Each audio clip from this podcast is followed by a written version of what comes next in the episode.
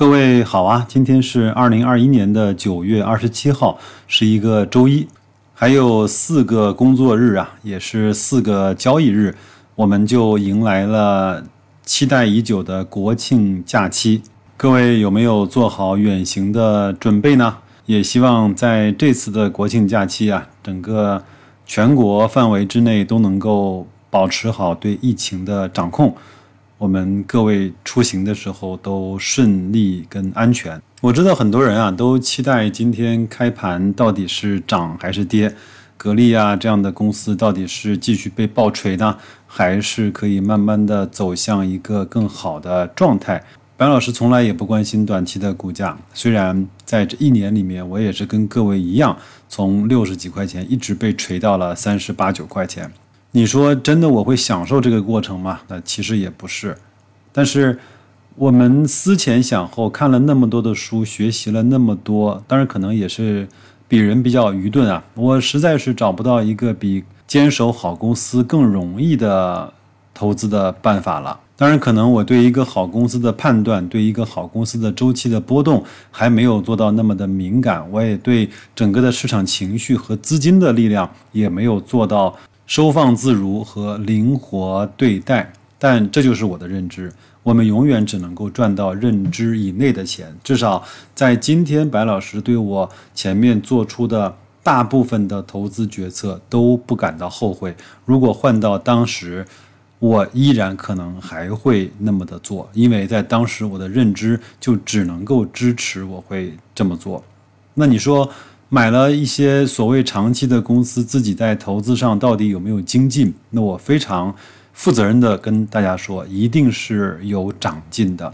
这些长进呢，它不会以每天的股价，或者是呃第二天、第三天、第二个礼拜就能赚钱这样的频率能够体现出来，但是它能够体现在你可能在做你人生也好、工作也好、生活也好一些比较。细微或者是重大的决策的时候，你会发现，哎，我有了一套自己的思维模式，我有了可能和很多人不一样的看法。往往在时间拉长了之后，证明你的决定和你的判断大概率都是对了的时候，你会发现，哦，原来投资就像白老师在前一期节目中说的一样，疯狂提升自己，赚钱只是这个事情的副产品。那我在。这十年以来，我非常多的体会到了在这方面给我的好处。那我也是非常想把这种感受啊传递给一直陪伴白老师这么多期节目和这三五年的各位的听友。那所以呢，白老师就想啊，今天啊，我们就从具体的投资世界啊走出来，我们走向更广阔的商业世界。其实我们想一想，我们在整个的股市上面对的每一家公司，其实。都大概率是我们中国啊最优秀的那个几千家公司。那么他们这些所谓公司的盈利也好，商业模式也好，基本上就代表了我们中国更多的、更好的公司的模样。但是我们不否认，在股市里面有一些垃圾，但是瑕不掩瑜。那随着我们的退市制度，随着我们的交易制度的改革，那越来越多闪光的公司会进入到中国股市这样的一个大阵营。今天呢，我们来分享一篇刘润啊写的一篇文章，他是在八月份发布的一篇文章。我呢很早就知道刘润，他当时在微软的时候呢写过一篇文章，写的是在当年上海的出租车司机都。大概收入在四五千块的时候，有一个出租车司机大概可以赚到一两万块钱，他就掌握了在出租车那个行业最接地气和最真实的赚钱的本质和最明明白白的商业逻辑。所以从那个时候，我就一直开始关注刘润。这篇文章的名字呢叫《钱是世界上最容易得到的东西》。呃，乍一听名字呢特别装 X 啊，但是呢，我们听听看，他对整个的商业社会，对这些好公司，从三个维度进行的一些剖析。文章呢会比较长，我有可能会分两到三期跟大家慢慢的去解读，好吧？刘润首先就说啊，一切商业的起点都是消费者获益。从客户、合作伙伴到员工，当你真正的让各个环节获益的时候，你自然呢就会要得到你想要的结果。我们首先来看第一个部分，就叫客户。其实我们投资的每一家公司，它都有它自己的客户啊。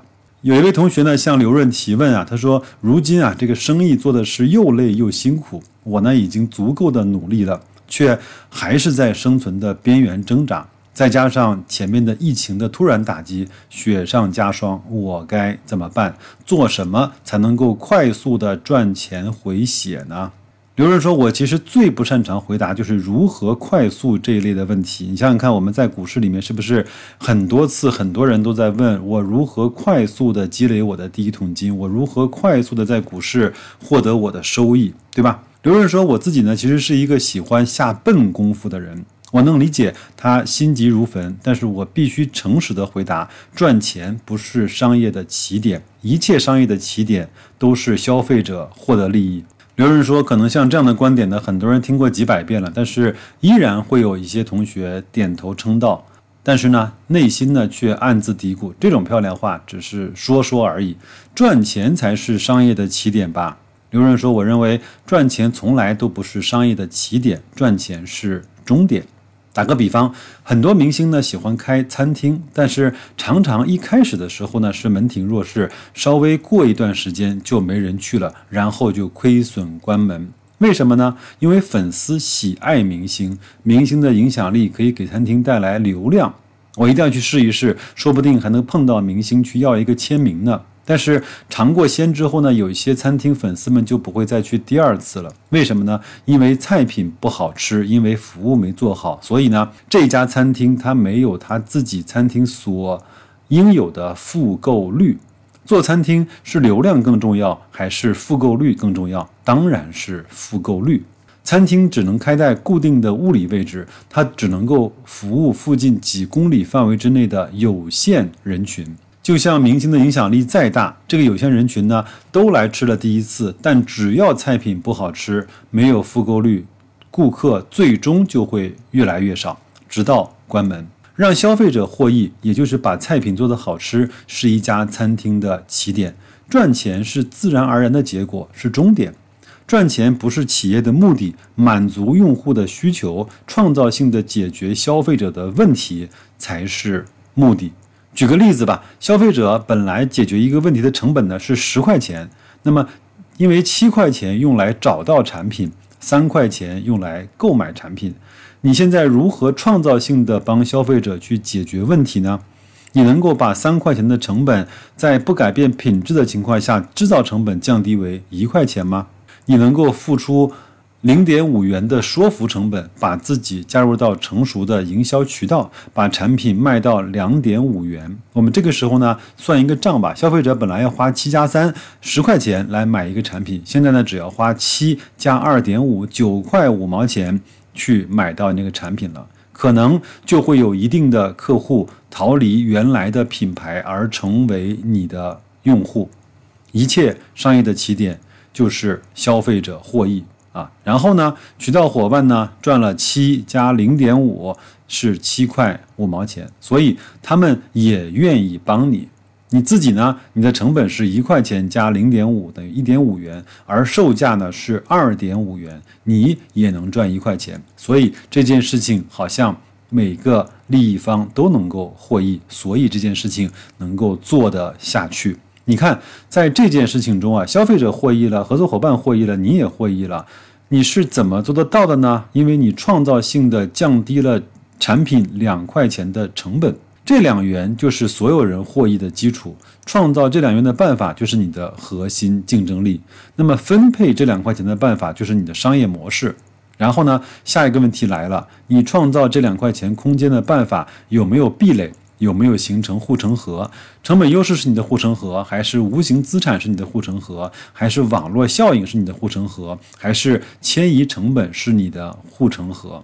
这四个话题都非常的有趣啊！我们可以去用这四个成本优势、无形资产、网络效应和迁移成本来去评判一下你的购买的上市公司它有没有这四类的护城河。如果你的护城河足够宽广的话，这两块钱你可以分得很久。但是如果你的护城河很容易就被逾越，那么消费者对产品的价格的期待很快就从十块变成了九块，甚至是变成了八块。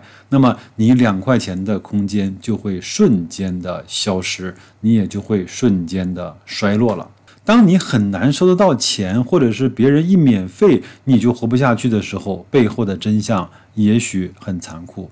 你的商业模式是一个伪需求，一个再 low 的商业模式啊，只要满足了用户的需求痛点，让用户真正的受到好处，解决了社会问题，总会找到愿意付费的用户。商业的本质是交易，而交易的本质是价值的。交换，一切从消费者的获益出发，帮助用户来解决痛点的问题，完成价值的传递。当你从创造价值出发，解决了社会问题的时候，钱将是这个世界上你最容易得到的东西。这个呢，白老师也就不再延伸了啊，我就说几个。给大家的提醒：如果你是在一家公司任职的时候，你要考虑一下你的岗位到底给你的公司和你的合作伙伴和你的品牌方、你的上下游和你的平行的部门带来了哪一些的好处。如果说这些好处是你的护城河的话，你的护城河够不够宽广？第二，你在投资上如果想赚到钱的话，你要看一看你。整个在里面投入了哪一些可以创造价值的时间？如果你的时间足够有价值的话，你的时间足够接近商业的本质的话，你的时间呢可以慢慢的让你变成一个用正确的方法去做到正确的事情的时候，你在投资上面的收益就变得相对不那么的困难，或者是有更多的确认性了，对吗？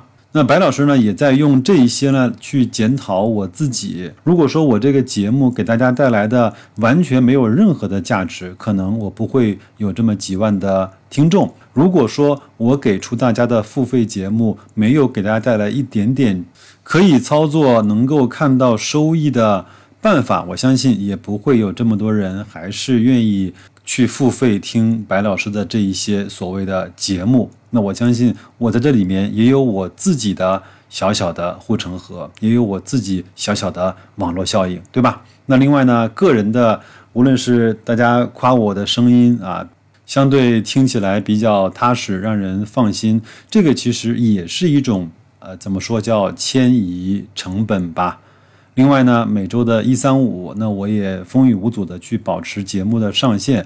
对很多人来说，这也是一个习惯的养成。所以，我觉得也大言不惭的说，白老师在各位的无论是闲暇时光，还是投资生活上，还是有一点点的贡献和价值的。所以，我的这个节目的存在就有了它的合理性和它的可以发展的持续性。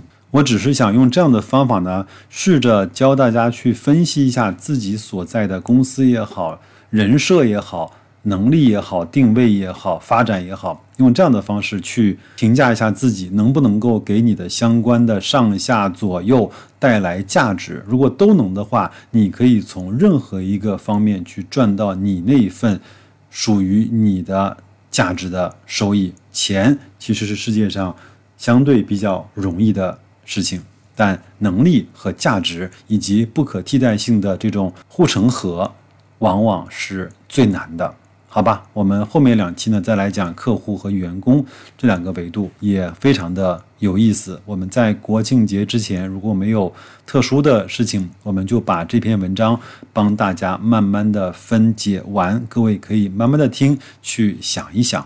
节目的最后呢，插播一个小广告啊，各位可以去关注我的视频号“白老师六五幺”，那里有更多好玩的东西。那就这样吧，祝各位在昨天已经上过一天班的周一继续的工作愉快，投资顺利，再见。